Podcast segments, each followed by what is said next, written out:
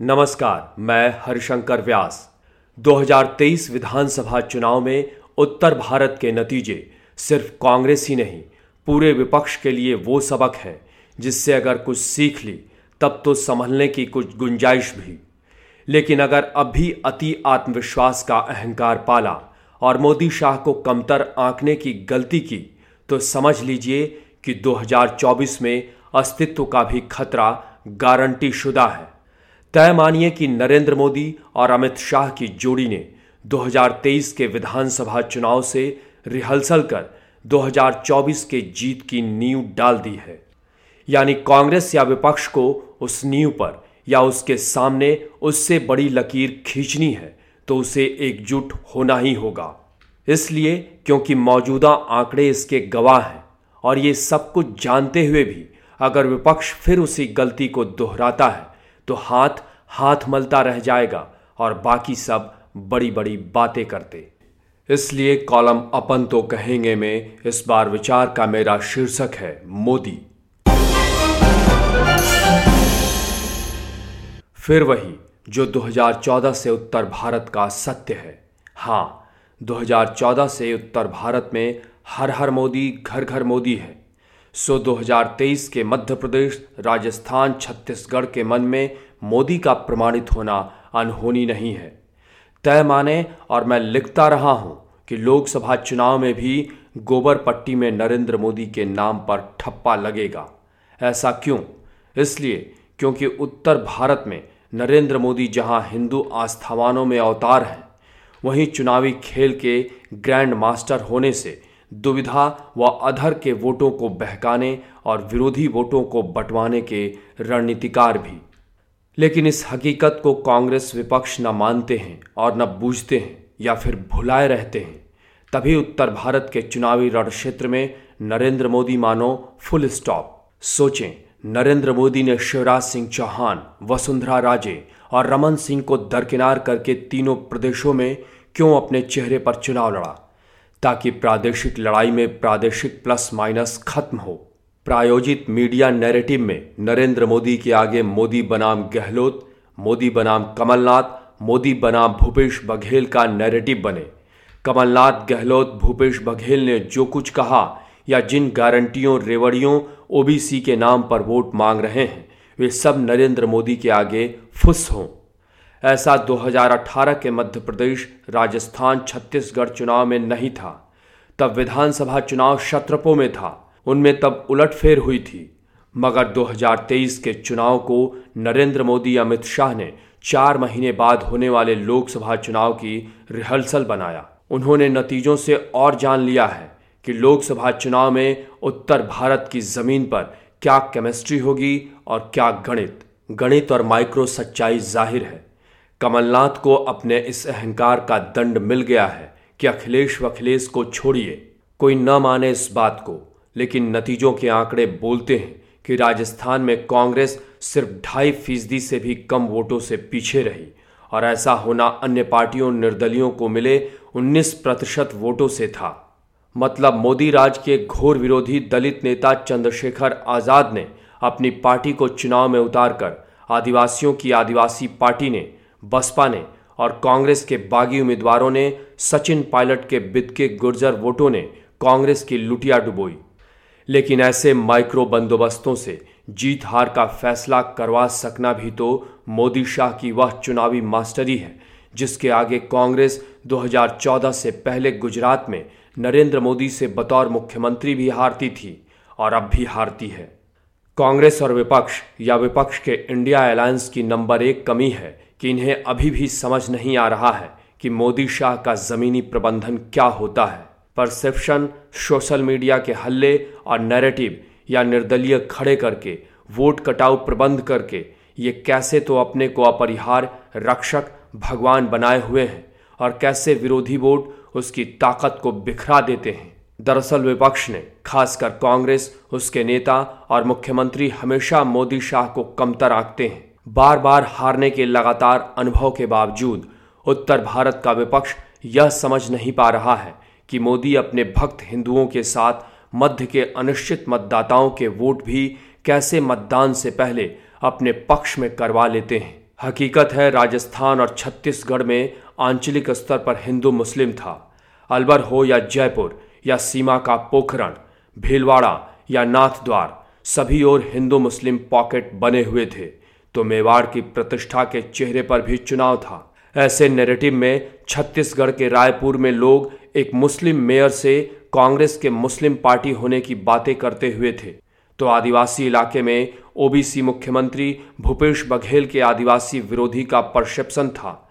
या शहरी इलाकों में यह हल्ला था कि वे तो गैर छत्तीसगढ़ियों के विरोधी हैं। मेरा मानना है कि भूपेश बघेल ने अपना ओबीसी किसान परस्त आधार कायदे से बनाया। लेकिन उन्हें ध्यान नहीं रहा कि बतौर ओबीसी, वे नरेंद्र मोदी के ओबीसी होने के परसेप्शन से बड़े अपने ओबीसी होने का हल्ला लोगों में नहीं बैठा सकते हैं। तभी मेरा यह कहा नोट रखें कि बिहार में नीतीश कुमार, लालू तेजस्वी का लोकसभा चुनाव में जातीय जनगणना तथा आरक्षण का दाव बुरी तरह फ्लॉप होगा और नीतीश के मुद्दे में कांग्रेस और राहुल गांधी उत्तर भारत में और दम तोड़ेंगे। मैंने कई दफ़ा लिखा है कि ब्राह्मण, बनिया, राजपूत या कि उत्तर भारत की फॉरवर्ड जातियाँ, भाजपा, संघ परिवार और नरेंद्र मोदी की हवा आभा के नंबर एक संवाहक प्रचारक हैं। इसलिए उत्तर भारत में कांग्रेस जब तक फॉरवर्ड में सेंध नहीं लगाएगी, उसका भरोसा नहीं पाएगी, तब तक घर घर की यह चिंता, यह नैरेटिव खत्म नहीं होगा कि मोदी योगी हैं, तभी मुसलमानों से रक्षा है। इस मामले में, इस चुनाव में रायपुर का अनुभव मेरे लिए बहुत विचारणीय रहा। सबसे मैंने सुना कि फला मुस्लिम मेयर को देखो, इसने क्या गदर मचाई है। उसके मुख्यमंत्री के खास बने होने, ज्यादती मनमानी वसूली का इतना हल्ला सुना कि लगा मानो पूरा छत्तीसगढ़ त्रस्त हो। ज़ाहिर है, राजधानी शहर के ब्राह्मण बनियों द्वारा एक तरफ़ चुपचाप धारणाएँ बनवाना वहीं दूसरी ओर कथावाचकों, पंडितों और पुजारियों से धर्म रक्षा की स्वस्फूर्त भावनाएँ। कहीं सनातन को खतरा तो कहीं ओबीसी की दादागिरी की चिंता। याद करें मध्य प्रदेश की रिकॉर्ड जीत के पीछे के साल डेढ़ सालों पर। कथावाचकों, बाबाओं व साधु संतों से चुनावी ज़मीन क्या पकी हुई नहीं थी? मध्य प्रदेश के मन में मोदी के आने से पहले क्या बागेश्वर धाम के प्रमुख कथावाचकों और बाबा लोग मध्य प्रदेश का मन नहीं बनाए हुए थे। मोदी शाह की क्या इसमें प्लानिंग नहीं रही होगी? कमलनाथ ने इसे कुछ समझा, लेकिन यह नहीं माना कि उन्हें नरेंद्र मोदी से मैदान में मुकाबला करना है। कांग्रेस को यह बात तब भी समझनी थी, जब चुनाव घोषणा से पहले ही भाजपा ने उम्मीदवारों की पहली लिस्ट जारी की। कांग्रेस की मज़बूत सीटों पर सांसदों को चुनाव लड़ने के ऐलान से ही कमलनाथ, अशोक गहलोत, भूपेश बघेल एआईसीसी को बूझना था कि इसका अर्थ तो मोदी शाह पूरा दम लगाने वाले हैं। मगर कमलनाथ दिग्विजय सिंह इस विश्वास में थे कि उन्होंने सर्वेयर टीमों से ठोक बजाकर उम्मीदवार चुने हैं। शिवराज सिंह के खिलाफ माहौल है, लोग बदलाव चाहते हैं। हम ज़्यादा रेवड़ियों का घोषणा पत्र बनाएँगे तो चुनाव जीत जाएँगे और पहली लिस्ट से प्रदेश भाजपा में कन्फ्यूज़न बना है तो इससे भी कांग्रेस को फ़ायदा होगा। ज़ाहिर है कांग्रेस के दो मुख्यमंत्रियों और दो पूर्व मुख्यमंत्रियों ने और पार्टी ने रूटीन में एक ही अंदाज में चुनाव लड़ा। भाजपा की नकल करते हुए कर्नाटक से प्रेरित होकर इन्होंने चुनाव प्रबंधन और सर्वे की प्राइवेट कंपनियों को हायर किया। ब्लॉक, जिला, प्रदेश संगठन की बजाय इन सर्वे रिपोर्टों से अपने उम्मीदवार तय किए या कैंपेन बनवाया। मतलब कांग्रेस में कोई यह अंतर नहीं कर पाया कि मोदी शाह की टीम आर पार की लड़ाई बना रही है तो पहले तो विपक्ष की अन्य पार्टियों को साथ लेकर मोर्चा बनाए। नैरेटिव को, कैंपेन थीम को, रेवड़ियों की जगह उन राष्ट्रीय आर्थिक मुद्दों पर ले जाएँ, जिनसे मोदी सरकार घिरती है। मोदी शाह के प्रचार में कॉरपोरेट बमबारी होगी तो उस पर हमारा क्या जवाब होगा? उनका बूथ स्तर पर प्रबंधन ज़बरदस्त होगा तो हमारा ब्लॉक बूथ संगठन है या नहीं? कोई न माने इस बात को, लेकिन सत्य है कि भाजपा ने केंद्रीय संगठन मोदी के चेहरे पर चुनाव लड़ा, जबकि कांग्रेस ने चुनाव न तो एआईसीसी लेवल पर लड़ा और न उसकी प्रदेश या जिला कमेटियों ने लड़ा। राजस्थान और छत्तीसगढ़ में खुद कांग्रेस संभवतया मुख्यमंत्रियों को भी यह मालूम था कि उनके मंत्री अपने अपने इलाकों में अपनी मनमानी से न केवल लोगों में नाराज़गी बनाए हुए हैं बल्कि जिला कांग्रेस के बाकी नेता कार्यकर्ता भी इनके खिलाफ गुस्से में हैं। इसलिए गहलोत बघेल और एआईसीसी को मंत्रियों के टिकट काटने थे, लेकिन इसलिए नहीं काटे, क्योंकि पैसे इन्होंने कमाए हुए हैं।